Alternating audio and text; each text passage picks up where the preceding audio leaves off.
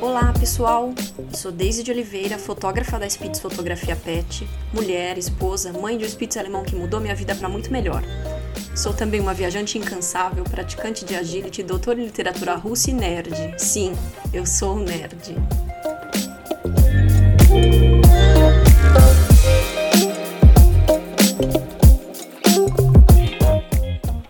Sejam muito bem-vindos. Aqui falaremos um pouco de tudo: sobre fotografia, marketing, universo canino, ser mulher nesse mundo louco de hoje em dia e o mais importante, como ser o melhor profissional que você pode ser. Este é o podcast da Spitz Fotografia Pet. Episódio 9. Uau, eu nem acredito. é, realmente eu tô conseguindo manter é, a minha promessa de trazer conteúdo para vocês semanais. Eu achei que, não, que eu não fosse dar conta, porque é mais um, mais uma, mais um trabalho, né? Preparar o material para vocês, para deixar é, de forma que vocês entendam, interessante. E eu espero realmente que vocês estejam aproveitando. É, eu primeiro agradeço os feedbacks positivos que eu tenho recebido, a, as pessoas que têm ouvido o, o podcast da Spitz, da Fotografia Pet. Eu fico muito feliz e eu quero realmente melhorar esse mercado brasileiro que ainda tem muito para desenvolver. É, nos três últimos episódios, nós falamos sobre o triângulo de, exposição e como ele afeta a fotografia. Então, eu pensei em continuar falando sobre coisas que ainda são simples, mas que são tão importantes. O básico não é menos importante. Então, eu acho que uma das coisas que as pessoas têm dúvida, por exemplo, é de qual câmera comprar, de qual câmera iniciar na fotografia PET. Bem, é, eu realmente acho que você tem que iniciar com a câmera que você tiver. Não sendo um celular, você pode iniciar com qualquer câmera que você quiser.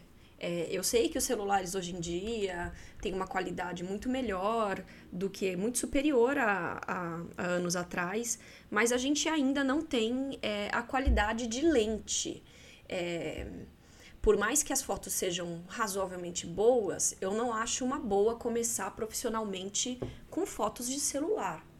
Se você quiser começar é, você é, como hobby para entender um pouco é, composição, como lidar com o cachorro, como entender a luz, é uma coisa. Agora, cobrar eu acho bem complicado porque você vai precisar, vai faltar. Então, é, eu, por exemplo, eu comecei, eu sempre fui Nikon e eu comecei com a D5000, que é uma câmera de entrada, ela já, já é possível trocar a lente, ela é DSLR, mas ela, mas ela é uma câmera cropada, ela é mais simples. E é sobre isso que a gente vai falar hoje, sobre câmeras full frame e câmeras cropadas. É, então, na verdade, eu comecei com essa Nikon D5000, e aí, no começo, muito bem, assim, eu usava a lente do kit, e aí eu comecei a perceber que eu precisava de. eu precisava melhorar eu precisava eu precisava de mais qualidade. É, aí eu resolvi trocar as lentes, o que na verdade vai ser a nossa, o nosso próximo episódio. Mas é, eu troquei as lentes, mas aí eu comecei a perceber que a câmera estava me limitando um pouco. Por quê? Porque a fotografia PET se você for foto fotografar cães em ação, por exemplo, se você não for se restringir a fotos de estúdio ou fotos de cães de retrato, é, você precisa ter uma, uma câmera com um sensor rápido. E isso, infelizmente, se reduz a, a câmeras mais caras. Então eu comecei a perceber que não só a lente, a, a lente estava me limitando para fotografar cães em ação, mas a câmera também. E foi aí que eu comprei a D750, da Nikon também. É, que já é uma full frame. Primeiro vamos começar sobre a questão de full frame ou, ou cropada, né? Então, é, a cropada, como o nome já diz, em inglês crop, significa cortar. Então, o que acontece é que o visor dela é menor que o visor de uma full frame. Com a full frame você tem mais espaço para ver, é, para tirar foto, vamos dizer assim. A cropada é como se você estivesse dando um pouco de zoom no cachorro. Por que, que isso é complicado?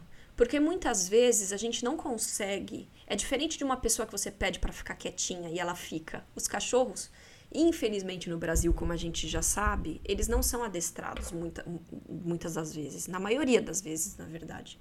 Então, muitas vezes você precisa cortar a imagem depois para fazer uma composição perfeita. Você não consegue compor a imagem perfeitamente muitas vezes é, desde a câmera, porque o cachorro não para.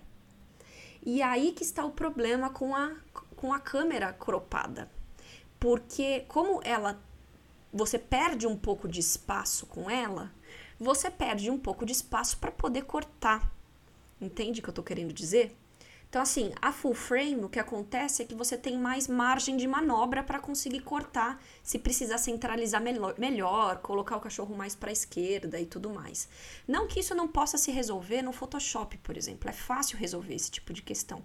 Mas é bom ter esses, esses, esse espaço a mais para te dar uma liberdade de te cortar se precisar cortar.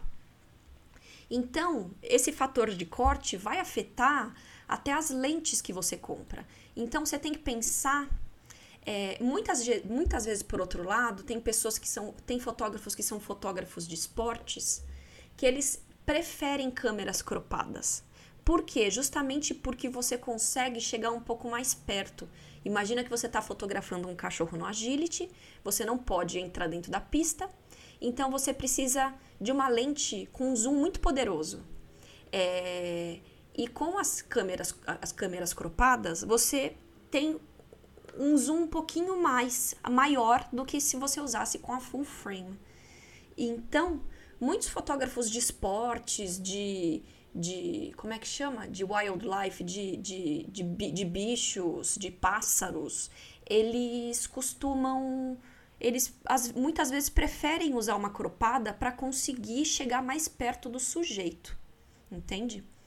É... Tanto é que uma das câmeras mais populares da Nikon, eu vou falar da Nikon porque é o que eu conheço, tá, gente? É... Não, não existe uma regra de melhor ou pior, existe o que você gosta e o que você se adaptou. Eu me adaptei com a Nikon e eu realmente não saio dela. É... Então tem a D, D500, por exemplo, que é uma câmera considerada de esportes para ação, é, ela é bem rápida, mas ela é uma câmera cropada. É, e muita gente usa ela justamente porque precisa desse, desse zoom extra para chegar um pouquinho mais perto dos seus sujeitos que estão se movimentando muito rápido. Então, é, depende do que você quer. Como nós aqui não somos fotógrafos de esporte e nossos cães aqui no Brasil não são adestrados, infelizmente, eu acho que esse espaço extra, na verdade, faz falta. Então, por isso que acaba, chega um momento, não só por isso, mas essa é uma das razões que chegou o momento eu precisei trocar por uma full frame. É, então ela começou a ficar. Eu, o, o, sensor não acompanhava os cachorros, porque a câmera não era, não era rápida o bastante. Além disso, eu li, eu li a respeito disso, mas eu meio que não acreditei que a câmera full frame afeta também o borrado da imagem. Sabe aquele fundo desfocado? Ele fica mais bonito com uma câmera full frame. E aí eu fui, depois que eu comprei a D750, eu realmente comprovei isso. É, as câmeras full frame, elas ficam com um borrado muito mais bonito, é impressionante. Além disso, é, tem também a questão da sensibilidade à luz. As câmeras full frame você consegue fotografar em condições mais adversas, em, em, em, em locais com menos luz, de uma maneira melhor, a qualidade da, da foto fica melhor do que em uma câmera cropada, independentemente da lente, tá? A câmera por si só. É, além disso, é, isso não é uma questão de, de, de, full frame ou de, ou de cropada, mas eu, por exemplo, senti aqui na minha, na minha D5000, é, eu tinha o mesmo botão para fazer várias coisas, e às vezes isso isso complica a gente. A gente é, não é não é ergonômico, vamos dizer assim. Agora nessa minha câmera eu tenho um botão para cada coisa, um botão para exposição, um botão para velocidade, o outro botão para o ISO, e isso facilita muito as coisas. Então parece que eles as câmeras, as câmeras mais mais profissionais, mais avançadas, eles começam a pensar um pouco me melhor na em como, em como deixar é, o equipamento mais confortável para o fotógrafo. Então isso eu, eu, eu acho também uma coisa super positiva. Hoje em dia tem agora as mirrorless, né? Que são elas não elas são mais fininhas, elas não têm o elas não têm o, esse espelho, né? Que, por isso que chama mirrorless. E então, na verdade, elas não têm aquele visor óptico, elas só têm o visor digital. É, a Sony começou e ela revolucionou essa história de câmeras, com câmeras super rápidas e com foco e com foco no olho automático. Então isso começou a facilitar muito a, a, a vida dos fotógrafos e com, com fotos muito nítidas. E isso ficou todo mundo alvoroçado.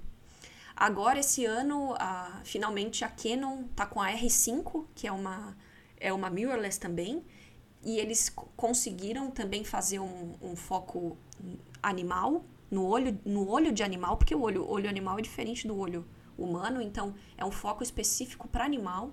E, a, e, esse ano a Nikon também lançou. O ano passado ela já tinha lançado é, uma, uma, um update do, do firmware deles para Z6 e para Z7 com foco animal, mas ele não estava muito bom. As pessoas estavam falando, né? Porque não era de fábrica, não era, não foi o suficiente. Então esse ano eles lançaram a Z6 II e a Z7 II com esse foco animal de fábrica. O que eu tenho visto as pessoas falarem? Eu tenho visto as pessoas falarem que é muito mais fácil fotografar os cães, porque de fato é, ele já capta os olhos e, e, e, mesmo em cães correndo, é muito mais a taxa de acertos e de fotos no foco é muito mais alta. É, ela, só que por outro lado ela é esquisita porque a, a, o corpo da câmera é mais leve e você tem uma lente que muitas vezes é pesada, como por exemplo a 70-200. Então fica uma coisa meio descompensada. Mas isso eu acho que é uma coisa de, de se acostumar, né? Outra coisa é que nem tudo são flores, né? É, o foco da câmera se dá no contraste. O que, que significa isso? Significa que tem que ter pontos de realces e pontos de sombra, então pontos claros e pontos escuros. Em um cachorro todo preto, por exemplo, a câmera não vai conseguir detectar direito os olhos do cão, se o olho do cão for escuro, né? É, então ainda ainda precisa, não é que a câmera vai fazer tudo sozinha mas ela já vai te ajudar muito mais. É, então, na verdade, mas mesmo assim, eu, eu, eu acho que eu sou eu sou para frentex, mas eu, eu acho, eu acredito que as pessoas precisam saber as coisas antes de encontrar muletas, digamos assim. Então, assim, eu é igual quando a gente vai aprender a dirigir, que embora a gente tenha um carro automático, é, a gente tem que aprender no manual e, o, e, o, e a prova é no manual, eu acredito a mesma coisa com a câmera. Eu acho que se você pegar uma câmera é, com esse foco animal logo de cara, uma câmera super cara, é, você não vai desenvolver a sua habilidade. É, você precisa saber tirar uma foto boa do cão, do cão correndo até você. Não importa a câmera nem que seja mais difícil, a taxa de, de erro seja mais alta, mas eu acredito que você precisa saber. Então, é, eu acho que não tem problema algum começar na fotografia PET com uma lente, com, com uma câmera, desculpa, com uma câmera cropada, uma câmera inicial. Só é importante que seja uma câmera que você consiga trocar a lente, porque senão realmente fica muito difícil. Mas Comece com uma câmera profissional e esgote, é, inicial, digo, desculpa, e esgote essa câmera. Esgote todas as funções. Quando você começar a sentir que está faltando algo, aí sim você troca. Mas não só troca por trocar, porque não adianta ter o melhor equipamento se você não sabe mexer no equipamento se você não tem as ferramentas corretas. Então é preciso entender da luz, é preciso ent entender entender do triângulo de exposição, é preciso entender onde posi posicionar o cachorro. Então, e justamente é sobre isso que eu falo no meu e-book sobre fotografia pet. Ele está sendo desenvolvido e logo mais ele vai estar à venda. É... E é sobre o básico do básico. O básico importa e não é menos importante. As pessoas ficam muito focadas no Photoshop, porque realmente é fascinante o Photoshop. O mundo mágico da edição é fascinante. Mas ele não adianta nada se você não tiver uma boa foto para começar. Então, eu sugiro que você comece mesmo com uma lente, uma lente inicial e uma câmera inicial. E aí, conforme você for ganhando dinheiro, melhorando a sua técnica, você vai aos poucos é, fazendo upgrades. É, tem muita gente que fica desesperada comprando zilhões de lentes, zilhões de. e trocando de aparelho, mas a, mas a foto ainda continua ruim. Não adianta. E assim, é, é preciso ter um negócio sustentável, viu, né? Então não adianta você gastar horrores com, com equipamentos se o dinheiro não está entrando. Então é preciso pensar é, entre um meio, meio termo entre o que é o que você o que você gostaria e o que é possível. Eu, por exemplo, claro que eu ainda quero eu quero trocar essa D750 porque eu acho que para cães de ação ainda está me limitando. Mas ainda não é o momento. Ainda não é o momento. Nós estamos no meio de uma crise. Então é preciso ser realista e parar um pouco com esse consumismo irracional, sabe? Então comece com uma copada, não tem problema. E vá aprendendo até você ter dinheiro para comprar uma full frame. Mas se eu pudesse escolher, se você tiver. É, se você tiver dinheiro e começar com uma full frame, também não tem problema, mas comece com uma mediana. Não precisa ser a melhor câmera do mundo, mesmo porque, assim, existe deterioração da câmera a cada clique, né? Cada clique vai, você, você vai perdendo a sua câmera. É como se fosse um carro com quilômetro rodado. Então, eu acho melhor você aprender a fotografar, especialmente no começo, no começo que você vai fotografar muito, você vai tirar muita foto ruim, muita foto errada, você vai errar muito para conseguir ter. A, su, a sua taxa de acerto é muito baixa. Então, é melhor errar em uma câmera que é mais barata e que seja mais fácil de trocar depois. Câmera que desvaloriza pouco, porque o seu investimento foi pouco, entende? Hoje em dia, antes eu fazia ensaios em que eu fotografava eu fazia 300 fotos, 400 fotos. Não que eu dava isso para o cliente, mas para mim, para eu escolher depois quantas fotos eu apresentaria para o cliente. Hoje em dia, eu faço no máximo 100 porque eu, eu já sei a luz. A minha fotografia tem mais intenção. Então eu estou gastando menos o meu equipamento no momento. No começo eu gastava mais o meu equipamento. Então, o que, que sai mais caro? A gente gastar mais com foto ruim de um equipamento bom e que é caro e vai ser, e vai ser mais caro ainda para substituir. Ou a gente pegar uma câmera inicial e gastar essa câmera inicial que não foi tanto dinheiro assim. Entende? Então, eu sugiro, na verdade, que vocês peguem mesmo uma câmera inicial e testem até, até o limite dessa câmera, até você realmente perceber que a sua taxa de acertos está muito alta e aí sim é hora de mudar. Eu espero que esse episódio tenha sido proveitoso se vocês tiverem sugestões de temas, eu estou super aberta para ouvir. Vocês podem mandar mensagem, dúvidas no contato spitsfotografiapet.com.br. É, sugiro que vocês me sigam no Instagram, é, no, no Pet. É, eu tenho materiais agora gratuitos para vocês, se vocês quiserem, tem presets de Lightroom de tons de verde para vocês melhorarem aqueles verdes fluorescentes. Tem também consultoria express de 15 minutos é, sobre as fotos de vocês, é, tutoriais à venda de edição. Então tá tudo disponível no site spitsfotografiapet.com.br. E até a próxima.